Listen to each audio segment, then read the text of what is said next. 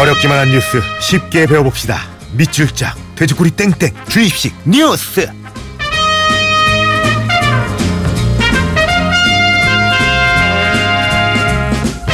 자 우리 시사 왕자 시사 임금님 김성환 씨 안녕하세요. 네, 안녕하세요. 새해 들어서 처음 봬요.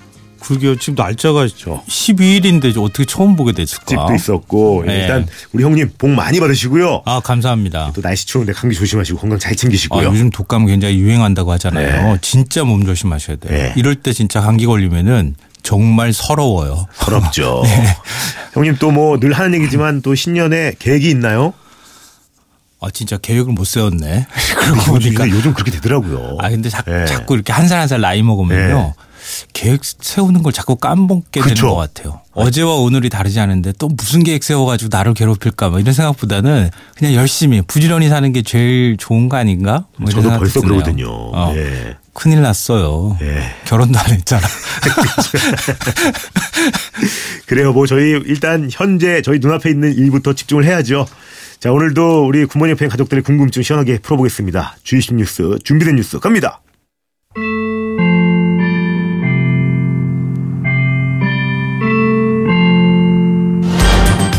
국정조사 특위에서 조윤선 문체부 장관이 문학의 블랙리스트 존재를 사실상 인정했습니다. 예술인들의 지원을 배제하는 어, 명단은 있었던 어, 것으로 판단이 되고 있습니다. 특검은 또 블랙리스트 4인방에 대해서도 구속영장을 청구했습니다. 사상 및 표현의 자유를 심각하게 훼손하는 것이라고 판단하고 엄중한 책임을 물을 예정입니다. 특검은 그동안의 수사에서 이들 4명이 블랙리스트를 작성하거나 전달하는 데 그치지 않고 명단에 오른 문학의 인사들을 배제하는 데도 관여한 사실을 확인했습니다. 자 청취자 625님께서 질문해 주셨는데요. 청문회에서 이른바 문학의 블랙리스트의 존재가 밝혀졌습니다. 블랙리스트에 대해 자세히 좀 알려주세요 라고 일단 625님께 감사의 선물 보내드리고 그래요. 이 블랙리스트는 참 쉬운 것처럼 느껴지는데 이게 또 자세히 알면 더 재밌긴 해요. 먼저 요즘 논란이 되고 있는 문화예술계 블랙리스트가 뭔지 간략하게 정리를 한번 해보죠. 예, 뭐 짧게 설명드리면 한 만 명 정도 명단이 담겨 있는 리스트. 예. 그냥 일종의 명부다 이렇게 생각하시면 될것 음. 같은데요. 이게 이제 어 최근까지 나온 어떤 기사를 제가 종합해서 말씀드리면 예. 블랙리스트를 본격적으로 박근혜 정부에서 만들기 시작한 시점이 2014년 5월이라고 합니다. 음. 이게 뭐냐면 세월호 참사 한 달 바로 뒤쯤 이거든요. 예. 근데 세월호 참사를 추모하는 문화예술인들의 움직임이 굉장히 활발했었거든요. 그때 이 활동을 옥죄기 위해서 청와대의 지시로 만들기 시작했다. 여기까지가 이제 최신 얘기고요. 예.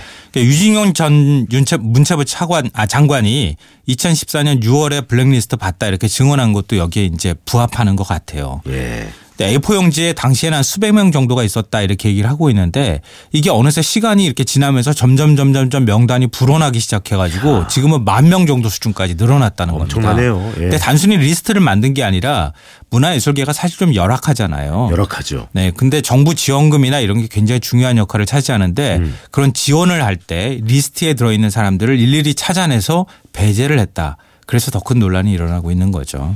야, 이 블랙리스트는 이게 언제 누가 만들기 시작했을까요? 아, 저도 이거 숙제 걸. 푸느라고 굉장히 고민을 많이 했어요. 이거 아마 틀림없이 이 질문 하실 것 같아가지고 이거 어떻게 찾으면 근원적인 걸 좋을까? 알고 싶어서 근원적인 거. 아, 예, 맞아요.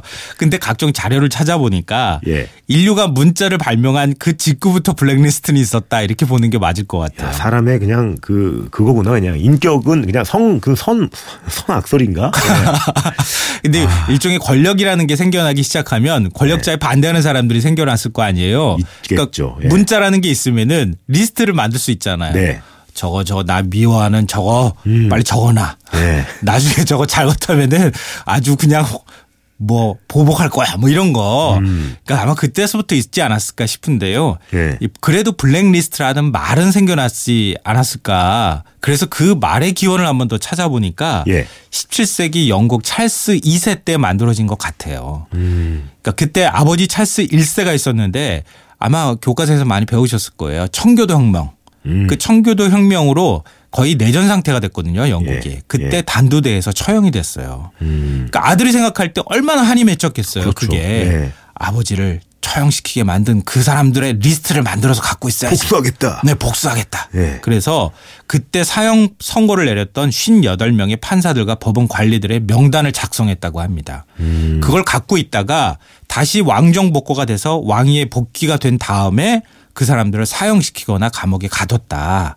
그래서 그 사람들의 명단을 블랙리스트라고 부르기 시작했다. 이게 아마 기원이 될 것 같아요. 예, 그러니까 블랙리스트가 일종의 요주의 인물을 적은 명단이잖아요. 네, 그렇죠. 그러면 이 블랙리스트에도 종류가 좀 꽤 있겠네요. 여러 종류가. 요즘에도 많이 얘기 나오잖아요. 블루리스트라고 얘기, 얘기 어, 들어보셨어요? 블루리스트 뭡니까? 그러니까 대학 총장들 정부에서 네. 이제 마지막 최종적으로 낙점을 하게 되는데 그 요주의 인물에 들어가 있는 사람은 낙점을 안 하는 거예요. 어, 그래 뉴스에서 많이 나오더라고요. 네, 대학 총장들 네. 자리 비어 있는 곳들이 많거든요. 네. 그런 교육계의 블랙리스트를 블루리스트라고 또 아, 불러요. 교육계는 블루리스트. 네. 예. 그리고 적군 리스트라고 또 있어요. 음. 그럼 뭐냐면은 블랙리스트 중에서도 핵심 중에 핵심 이 사람들만 따로 추려가지고 적군 리스트를 또 만들었다 그래요. 와. 좀 믿고 싶지 않은 얘기인데 예. 뭐 지금 특검이나 이런 데서 나오고 있어요. 청와대가 이런 걸 만들었다고. 그리고 과거 역사를 보면요. 수많은 블랙리스트가 존재했는데 예를 들면 일제시대 때 생각을 해보죠. 예. 일제시대 때는 항일운동을 억압하기 위해서 보안법이라고 하는 거. 어, 이걸 제정을 했거든요. 그때 보안법을 제정한 목적이 뭐겠어요? 항일 독립군들 리스트를 작성해서 이거 체포하러 다니고 그런 거 아니겠어요? 네. 이것도 일종의 블랙리스트라고 볼 수 있고요. 어, 해방 후에 이승만 정권이 들어서고 난 다음에 반공을 국시로 내세웠잖아요. 근데 이른바 빨갱이 색출할 때 예. 그때 이제 가족들까지 연좌제를 적용을 했거든요. 그것도 리스트가 있어야 그 사람이 뭐 음. 그렇죠. 예. 가족들까지 갖고 있어야 뭔가 이렇게 공기업 취직할 때나 이럴 때 불이익을 줄 수 있잖아요. 이런 것도 있고 아마 연세 드신 분들은 좀 아시겠지만 1980년대에는 네. 독재 시절인데 보안사 사찰 리스트라고 있었어요. 사찰 명단이라고. 와. 그래가지고 사람들을 번호를 다 매겼어요. 음. 번호를 매겨서 몇 번 사람이 어떻게 활동하는지를 다 사찰하고 감시하는 뭐 이런 일도 있었고요. 지금도 솔직히 뭐 있잖아요. 뉴스 보니까. 예. 아, 아, 예. 예. 그렇죠. 조금 예. 비슷한 게 있는데 예. 노동 현장에서 과거에 그런 게 있는데요. 노조 활동 열심히 하는 사람들 이것도 이 일종의 블랙리스트 이런 것들을 작성을 해서 다른 기업에 취직을 못하도록 하는 이런 네. 일도 있었고요. 이 굉장히 뭐 많은데요. 외국도 좀 비슷해요. 미국 같은 경우에 메카시 열풍이라고 해서 예. 1950년 미국 공화당 상원의원이었던 메카시가 국무성 안에 205명의 공산주의자가 있다. 이렇게 해가지고 폭로를 했거든요. 음. 205명이 누구냐? 막 색출하느라고 막 난리 소동을 피운 적도 있었고요. 음흠. 독일 나치도 아리아인의 순혈주의를 강조했잖아요. 예. 이럴 때도 유대인 색출하는데 리스트를 활용했다 이런 얘기가 있습니다. 야, 그러네. 이게 보니까 이 권력자들이 그러니까 자신의 뭐 이념이나 이익에 좀 반하면 네, 무조건 이렇게 낙인을 찍는 거네요. 콕 찍어가지고 아 저거나 그런 다음에 나중에 네. 뭔가 줄 때 그럴 때 안 주거나 아니면 감시하는 데 사용했다는 거죠. 역사적으로도. 뭐 제가 이쪽 직업이라서 그런지 모르겠지만 중국에서 그 한국 연예인 블랙리스트 만들었다는 얘기도 있더라고요. 중국이 좀 표현의 자유를 억압하고 있다, 인권을 억압하고 있는 국가다 이런 지적들 많이 받잖아요. 예. 근데 그거는 이제 중국 외부의 시각으로 그 얘기를 하는 거고요. 중국 내부에서 또 그렇게 생각을 하지 않고 또 그런 반대하는 주장들을 하는데요. 최근에 이제 중국 음원 사이트에서 갑자기 어, 가수들의 음원이 막 사라지기 시작했어요. 야. 여기에는 한국과 미국, 일본, 뭐 타이완 가수들이 포함되어 있다고 하는데요. 일종의 블랙리스트를 만들어서 이 뭐라 그럴까요? 반중국, 홍콩 민주화, 뭐 대만 독립을 제창했던 사람들, 인권 운동가 전력을 갖고 있는 그런 이제 가수들의 명단을 작성한 다음에 그 사람들의 음원을 중국 사람들이 못 듣게 하려고 빼버렸다. 이래서 이제 블랙리스트가 또 논란이 되기도 한 적이 있었죠. 그러면 이게 이런 사례를 보면은 블랙리스트는 문화예술계 검열이랑 아주 밀접한 관련이 좀 있는 것 같네요. 맞아요. 그게 예. 핵심인데요. 예. 아, 블랙리스트가 심각한 이유가 바로 이것 때문입니다. 음. 그러니까 사람들의 성향을 분류하려면 그 사람들의 작품이나 이념 또 정치적 소신이 뭔지를 알아야 되잖아요. 그렇죠. 그러니까 그래서 이제 금서, 금지곡, 사찰 이런 단어가 항상 이 블랙리스트라는 말에는 따라다녀요. 오. 그러니까 민주주의 요체라고 하는 게 표현의 자유, 그쵸. 뭐 사상의 자유 이런 건데 이게 이제 침해당하는 거가 될 수 있잖아요. 음. 그러니까 이런 거는 굉장히 중대한 범죄 행위, 헌정 질서 질서를 유란하는 행위라고도 볼 수 있어요. 아니 뭐 그러고 보니까 예전에는 뭐 여기 DJ 중에서도 우리 양희은 누님도 계시지만 네. 대중가요가 금지곡으로 지정돼 가지고 방송 부적격 판정받는 일이 굉장히 많았다고 하더라고요. 정말 정말 많았죠. 네. 이거 사례 얘기하려면 한 시간도 모자랄 텐데요. 음. 일단 왜 우리나라는 역사를 뿌리를 캐고 들어가면 항상 일제 시대하고 맞 맞부딪히는지 모르겠어요. 그러니까 일제 강점기 때 영화법, 출판법, 신문지법 이런 걸 다 만들었어요. 만들어 가지고 영화도 제대로 못 만들게 하고 책도 마음대로 못 내게 하고 신문도 언론을 탄압하는데 이제 활용하는 신문지법이라고 또 두고 그랬는데요. 그래서 그 당시에는 동요나 찬송가도 마음대로 못 불렀어요. 이거 우리한테 또 저항하는 거 아니야? 뭐 이래가지고 예. 그뭐 영화나 이런 것도 마음대로 못 만들었고요. 대표적인 게 목포의 눈물. 우리 그냥 마음대로 요즘에 부르잖아요. 그렇죠. 근데 1935년도에 이 OK 레코드사가 이순신 장군 전사 300주년을 기념해서 만든 노래예요, 이게. 어, 그래요. 가사를 응모를 했는데요. 이게 공전의 히트를 기록했는데 일본 경찰이 문제 삼은 구절이 있었어요. 이 노래 2절에 300년 원한 품은 노적봉 밑에 이런 가사가 있는데 이게 누굴 향해서 원한을 품은 거냐 뭐 이렇게 된 거예요. 오. 그래가지고 원한 대신에 지금 가사를 보면 원앙이라고 돼 있어요. 야 다시 바꿔야겠네. 예. 아, 다시 바꿔도 될 것 같아요. 예, 예, 예. 그리고 또 군사 독재 시절도 마찬가지였는데요. 뭐 말씀하셨던 것처럼 양현 씨가 불렀던 아, 뭐 아침 이슬 이것도 긴 밤 지새우고. 이렇게 됐잖아요. 예. 긴 밤을 뭘 지새워 뭘 하려고 야. 지새워 그게 됐던 거고 이야. 고래 사냥 뭐 가슴에는 슬픔만 하나 가득. 뭐 이렇게 돼 있잖아요. 예. 이것도 뭔 슬픔을 그렇게 가슴에 품고 살아. 아, 또 화날라 그러네 또. 예. 이 국민가요인 동백아가씨 예. 이건 또 외색가요라고 해서 금지했는데요. 당시에 한일회담 반대 운동이 굉장히 거셌었어요. 음. 그러니까 이 뭐랄까 민족의식을 강요하기 위해서 그러기 위해서는 외색가요를 뭐 퇴출해야 된다 이런 명분으로 또 금지곡으로 지정이 됐어요. 음. 그또 이제 80년대도 그랬지만 퇴폐가요라는 얘기가 많았어요 옛날에는 퇴폐가요. 용어로 보면 예. 뭐 별다른 게 없어요. 퇴폐가요라고 하는 게. 그러니까 수없이 많은 노래가 금지곡이 됐는데요. 대표적인 게 기다리 미스터 더 김은 김은. 어, 예. 어, 기다리. 미스터 킴. 예. 이거는 단신인 대통령의 신기를 아우, 거스른다고. 이건 너, 아우, 미치겠네. 예. 그건 너 있잖아요. 그건 너, 어. 바로 너. 어, 예, 맞아요. 이 노래. 남에게 책임 전가한다는 이유로. 아우. 아우. 이런 노래. 못 부르게 하는 대신에 예. 건전가요라고 또 있었어요. 음. 저 어렸을 땐 기억이 나요. 모든 가요 이 테이프 있잖아요. 예. 테이프에는 건전가요가 꼭 하나씩 끼어 들어가 있었는데요. 음. 아 대한민국 같은 거. 하늘엔 조각구름 떠 있고 강물엔 유람선이 떠 있고 이거 이거죠. 네, 저마다 누려야 행복이 언제나 자유로운 것. 아아아 아. 이거. 예. 얼마나 비정치적이에요. 하늘에 조각구름 떠 있고 강물에 유람선이 떠 있고. 아우 미세먼지 때문에 조각구름도 보기 힘들어요. 예. 유람선 추워가지고 요즘. 예. 이런 노래 불렀던 시절도 있는데요.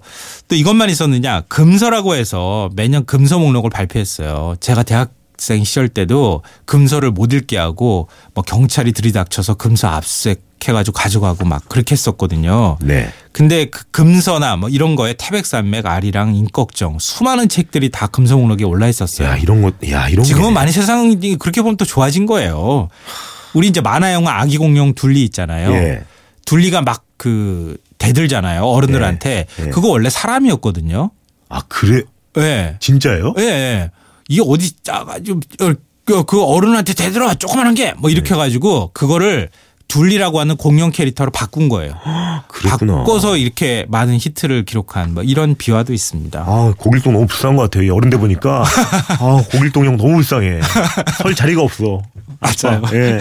아, 근데 이런 일이 자꾸 반복되고 있다고 하니까 정말 뭐 여전한 것 같고 더 착잡해지는데 외국은 어떻습니까? 외국은 보면은 이런 뭐 훨씬 정치적 견해 주장하는 면에서는 자유롭지 않나요? 우리가 생각하는 외국이라고 하는 게 어딘가 이거를 생각해야 돼요. 뭐 미국 같은데. 미국, 유럽이나. 서유럽 예. 쪽 그쪽이잖아요. 예. 그쪽 아닌 나라들, 중동, 아프리카, 아시아 굉장히 많은 국가들이 여전히 종교적인 이유로 정치적인 이유로 표현의 자유가 억압당하고 있습니다.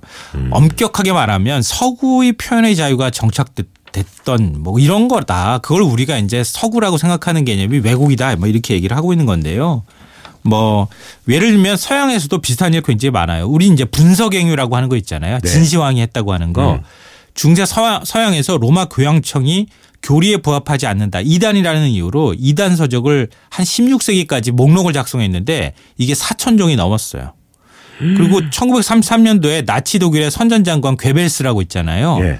도이치 정신에 부합하지 않는다 그래서 131명의 작가 책을 다 불사도록, 불사르도록 한 일도 있었어요.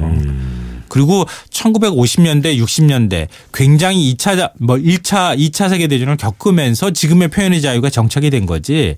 실제 한 우리가 생각하는 서구에서 표현의 자유라는 게 한 반세기밖에 안 됐는데요. 거꾸로 말하면 그만큼 큰 아픔을 겪고 난 다음에 표현의 자유가 정착이 됐다. 우리도 얘기를 하자면 지금은 우리도 역시 아픔을 겪는 과정이지만 앞으로 약간 아픔 겪고 난 다음에는 다시는 이런 일이 안 생겼으면 좋겠다 이런 생각을 해보게 돼요. 저희 뭐 세계문학 전집이란 코너에서 뭐 톨스토이 소설도 소개하고 막 그러는데 정말 많이 변한 거네요. 이렇게 할 수 있다는 그것도 톨스토이 그러니까요. 예, 소설 닥터 지바고도 금지 예. 예, 서, 서적이기도 했어요. 이쯤에서 네, 문제 드리겠습니다. 과거 독재 시절 대중가요가 금지곡으로 지정되는 일이 많았는데요. 그 중에 이 노래는 남에게 책임을 전가한다는 황당한 이유로 방송 부적격 판정을 받았습니다. 이장희 씨가 부른 이 노래 제목은 무엇일까요? 아까 제가 잠깐 읍조했죠. 음, 음, 음, 음, 음, 네. 음, 음, 어, 음, 어? 이거 아이, 예. 신음 소리 같죠? 예. 네. 미니나 문자. 에이, 블랙리스트, 저 지금 블랙리스트로 지정하신 거예요? 김성환 기자님은 오동철 블랙리스트 하나 예, 만들어요. 조현범 그 클래식 AO가 블랙리스트죠. 아, 맞아. 어떻게 알았어요? 모바일 메시지로 정답 보내주시면 됩니다. 문자는 샵 8000번, 긴 건 100원, 짧은 건 50원 추가됩니다. 많이 보내주세요. 굿모닝 FM 노홍철입니다. 에서 드리는 선물입니다.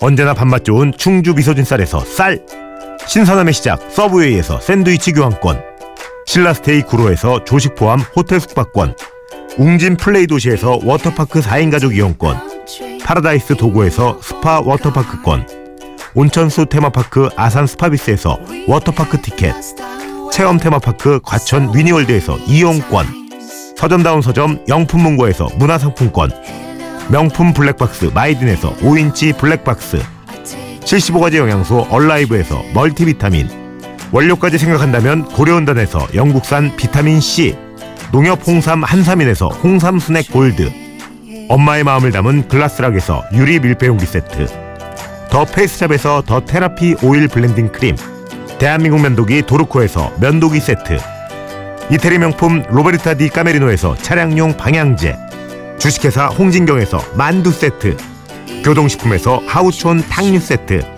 건강식품 전문 GNM 자연의 품격에서 마키베리 파우더. 주식회사 예스폼에서 문서서식 이용권. 내일 더 빛나는 마스크 제이준에서 마스크팩. 디자인 감성 채널 텐바이트에서 기프트 카드를 드립니다. 주이신 뉴스 실전 모의고사. 과거 독재 시절 남에게 책임을 전가한다는 황당한 이유로 금지됐던 노래 바로 이 노래입니다.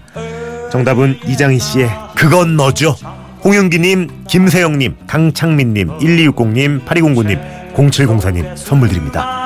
아 오늘 시간이 다, 다, 다 갔네요 형님. 네. 네. 그럼 그 건너 그 건너 이렇게 얘기하니까 예. 우리나라 정치인들이나 이런 사람들이 핑계 댈 때 이 노래 부르면 그런 생각이 갑자기 문득 들어버리네요. 아 좋네요 형님 네. 이런 얘기 예, 시원합니다. 예. 근데 우리 그 블랙리스트 많이, 많이 얘기하잖아요. 그런데 예. 요즘에는 인터넷도 많이 감시당한다고 하고 SNS도 감시당하고 뭐 전 세계를 감시하는 네트워크 망도 구축돼 있다 뭐 이런 얘기도 하잖아요. 예. 결국 권력은요 견제받지 않은 권력은 폭주하기 마련입니다. 아유, 예, 참 한- 항상 견제와 균형이 중요합니다. 균형이 중요하죠 균형. 네, 예. 네. 감사합니다 형님 오늘 잘 들었습니다. 네. 자, 다음에 또 봬요. 네, 인사드리면서 저도 외칩니다. 아시죠? 꼭 하고 싶은 거 하고 싶은 거 하세요.